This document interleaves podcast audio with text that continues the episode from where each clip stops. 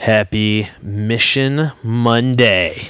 I don't know. I got nothing. I got to come up with some sort of better announcement kind of thing or welcome to this deal, right? Uh, um, yeah, uh, it's Monday, and I think everybody had a great weekend at Missional Community again.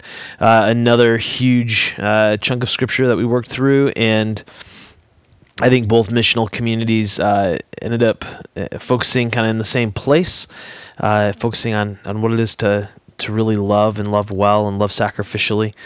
And uh, this this week's passage is uh, a little bit shorter, uh, but before we get to it, a couple of announcements. Uh, right, down on tap Tuesdays, eight o'clock at the tap room. We want to make sure that we are encouraging people to come out to that, uh, and also uh, when it's a pipe night week, we want to make sure that we're communicating that as well for the for the dudes. Um, I'm trying to think what else might be floating around out there, and I'm not sure uh, anything anything else. Uh, one of the things we do want to discuss at some point here, maybe in our Telegram, is to talk through Easter. Uh, we need to make a decision about how we're going to handle handle Easter Sunday. I would really not like to cancel, um, just because it's Easter. It's a high holy day, and it's a day that I would love for us to be able to spend with one another. I will be preaching in Flint that morning. Uh, you know, which is typically when we gather, uh, because we gather with um, St. Matt's, and so we need to we need to talk through what that looks like and what we're what we're going to be uh, looking to do and trying to accomplish uh, on on Easter Sunday. Uh, so one thought I had, or that Amy had, was uh, that we we do things the way we normally do them, six o'clock uh, at the Rose household, and uh, that may or may not include uh, time in the scriptures. we may just, you know, encourage everybody to come and gather with us and have dinner and be together as as the family of, of God. I know uh, Fowlerville, that's kind of their plan is, is they're opening their home that Sunday for uh, the missional community come and celebrate Easter with them. So uh, as far as Creekside goes, though, we just need to kind of figure out uh, what's what's our plan, what that's going to look like. Uh, maybe we do an early morning uh, Easter, an e- early morning Easter gathering, like 8 a.m. or something. Uh, you know, we could potentially do that. Uh, a jammies, jammies and breakfast kind of thing. Uh, eight to nine, eight a.m. to nine a.m. Gather together, spend some time in Scripture, take communion, and call it call it good. Uh, so I don't know, just some things. Uh, let's let's talk about it though in the Telegram. All right. And uh, so this week we are uh, we are diving, continue to dive into uh, First John. We are nearing the end, and uh, Dave and I had a good conversation after this week, just kind of on why do we, you know, on, on the purpose of, of the larger passages. And, you know, a significant part of it is that that's this is how the structure breaks down, and uh, but also you know it, it provides context in the in the deeper thing. And so uh, what what we're gonna what we do as leaders is there is an art to this conversation. There's an art to facilitating these conversations in the scripture, uh, where you you try to figure out how best to engage your missional community in these conversations, and that may mean uh, you know hitting the whole passage. That may mean uh, kind of working through chunk by chunk. So last week in Fowlerville, this past Sunday in uh, at Creekside, uh, I went you know uh, just kind of small chunk by small chunk instead of doing the whole thing. And uh, in Creekside this past week, I only asked the "What stands out to you?" question, and then uh, and then we never even got into uh, chapter four. Uh, verses one through six, which is okay uh, because we, we camped out in some different spaces, some different places that that really hit home for for our missional community. And so it's just a matter of it's a matter of figuring out the art, and and, and it, you you get better with practice. You just you just do. Uh, so this week we are in First John chapter four, uh, verses seven through five five. Uh, First John chapter four, verse seven through five five. And it goes like this: says, "Dear friends, let us love one another, for love comes from God." Everyone who loves has been born of God and knows God. Whoever does not love does not know God, because God is love. This is how God showed his love among us. He sent his one and only Son into the world that we might live through him. This is love. Not that we loved God, but that he loved us and sent his Son as an atoning sacrifice for our sins. Dear friends, since God so loved us, we also ought to love one another. No one has ever seen God, but if we love one another, God lives in us, and his love is made complete in us. This is how we know that we live in him and he in us. He has given us his Spirit. And we have seen and testified that the Father has sent his Son to be the Savior of the world. If anyone acknowledges um, that Jesus is the Son of God, God lives in them, and they in God. And so we know and rely on the love God has for us. God is love. Whoever lives in love lives in God and God in them. This is how love is made complete among us, so that we will have confidence on the day of judgment. In this world, we are like Jesus. There is no fear in love, but perfect love drives out fear, because fear has to do with punishment. The one who fears is not made perfect in love. We love because he first loved us. Whoever claims to love God yet hates a brother or sister is a liar. For whoever does not love their brother and sister whom they have seen cannot love God whom they have not seen. And he has given us this command anyone who loves God must also love their brother and sister. Everyone who believes that Jesus is the Christ is born of God, and everyone who loves the Father loves his child as well. This is how we know that we love the children of God, by loving God and carrying out his commands. In fact, this is love for God, to keep his commands. And his commands are not burdensome, for everyone born of God overcomes the world. This is the victory that has overcome the world, even our faith. Who is it that overcomes the world? Only the one who believes that Jesus is the Son of God. All right, so there's, uh, if you didn't pick up on, um, on the repeated word, it's love love, love, love, love is everywhere. Uh, John is uh, he's really pressing into this, and so. Uh, as I wrestled through a fallen condition focus for this week, I think it's that we typically love when it's good for us. Uh, but Christ shows us true love is sacrificial, right? And this is this is born out of um, verse 10 this is love not that we loved god but that he loved us and sent his son as an atoning sacrifice for our sins. I, I think that's i think that's really the, the big idea here the driving idea uh, as far as what is what does this love look like? And so uh, in our culture we tend to we tend to love uh, when it's when it's good for us when we get something out of it. But but God God loves us in a self-sacrificial way. God God loves us in a in a way that is that is in pursuit, and so uh, we need to, you know, we want to follow that.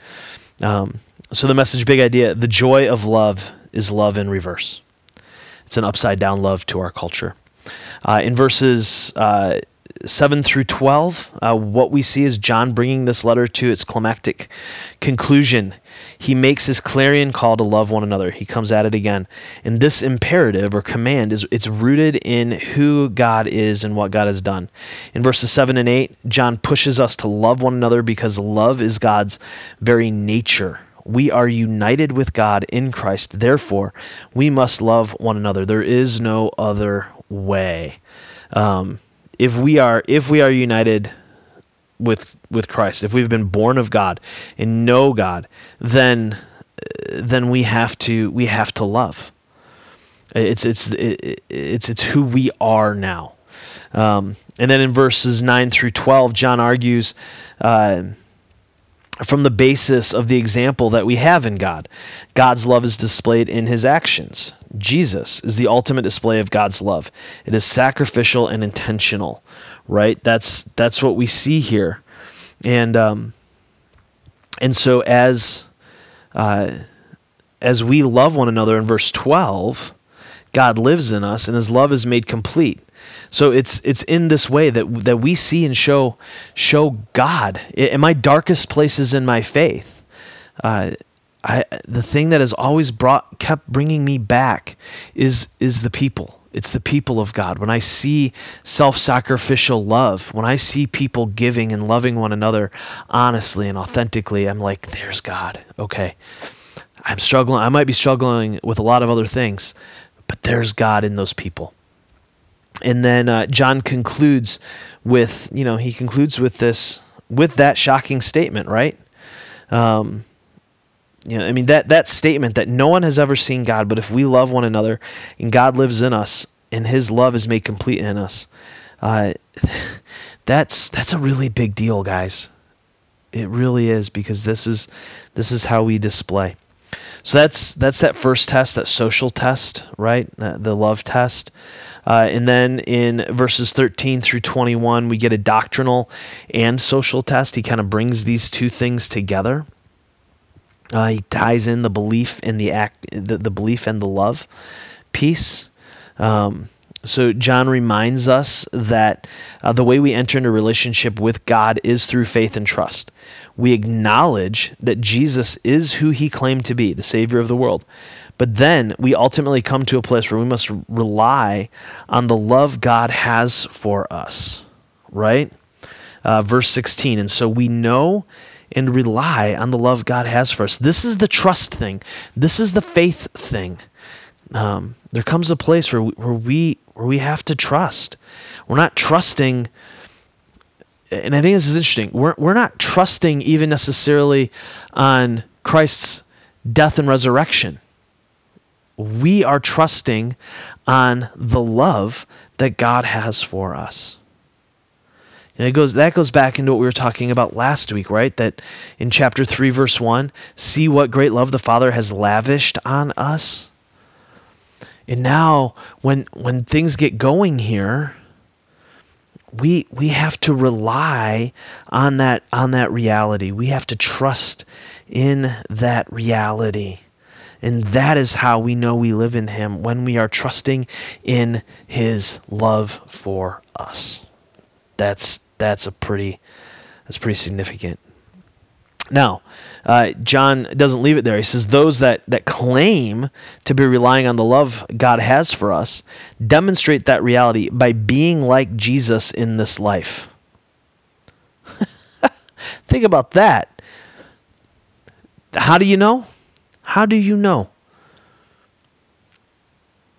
Be like in this world, John says, in this world, we are like Jesus. Guys, camp out here, man. What is it what does it mean? What does it look like for us to live like Jesus in this world? Um, to, to be like him. This this is something that we cannot we cannot escape from. We have to uh, we have to press into. And so uh, John then goes on and says, "Hey, if, you're uh, if you're living like Jesus, you are living in faith, which means you're living in love, and you're not living in fear. Fear of punishment. Fear of punishment uh, sets aside love, right? And Jesus lived this life. He lived this life without fear. There was no fear of punishment in him, and so uh, because."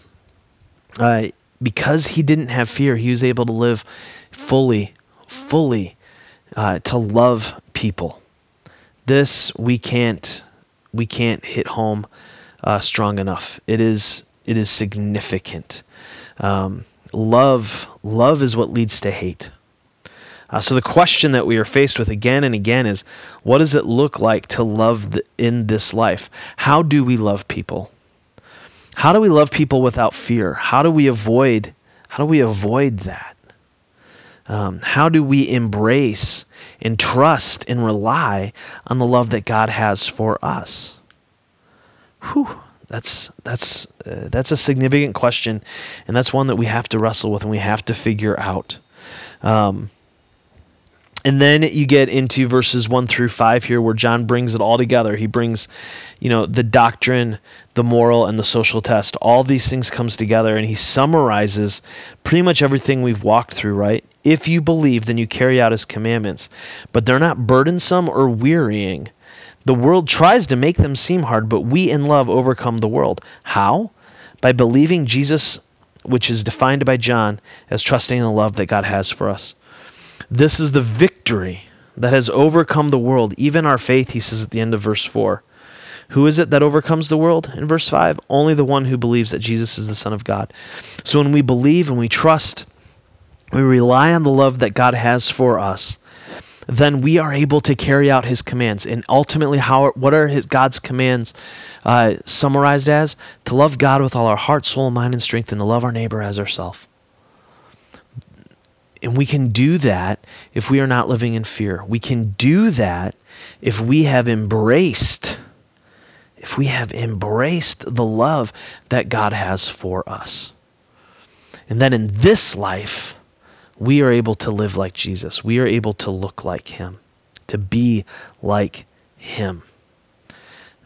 So, uh, as you're as you're working through this, guys, um, you know, keep coming back to uh, really trying to flesh out and maybe trying to really hammer home what does it look like for us to look like Jesus, to be like Jesus today. How do we how do we do this? Get specific. Challenge folks to get specific. Um, so, all right, uh, please let me know what questions you have, things that we need to follow up on in light of this passage. Uh, Todd is facilitating at Creekside this week. Dave is facilitating in Fowlerville. Uh, Polly and I will be in Brighton uh, because we are on Matthew Grimm's uh, ordination commission. So we will be doing some work for the presbytery uh, up there Sunday evening. So we will we will miss you guys, uh, but I but things things are left in good hands. I will also be preaching. Uh, I'll be preaching in Flint this Sunday morning, and. Um, it, that has that has been a great blessing, and it has been it's been wonderful to be with with those folks. And so, uh, thank you again, uh, session, for letting letting me do that and letting me go and practice uh, practice preaching and working out of my gifts in that way. Very grateful to you guys. Um, all right, so you know how to reach me, and uh, if you have questions, thoughts, concerns, uh, things that uh, I need to make sure that I'm adding to this coaching podcast, please let me know, and and we'll be talking. Have a great week, guys. Praying for you.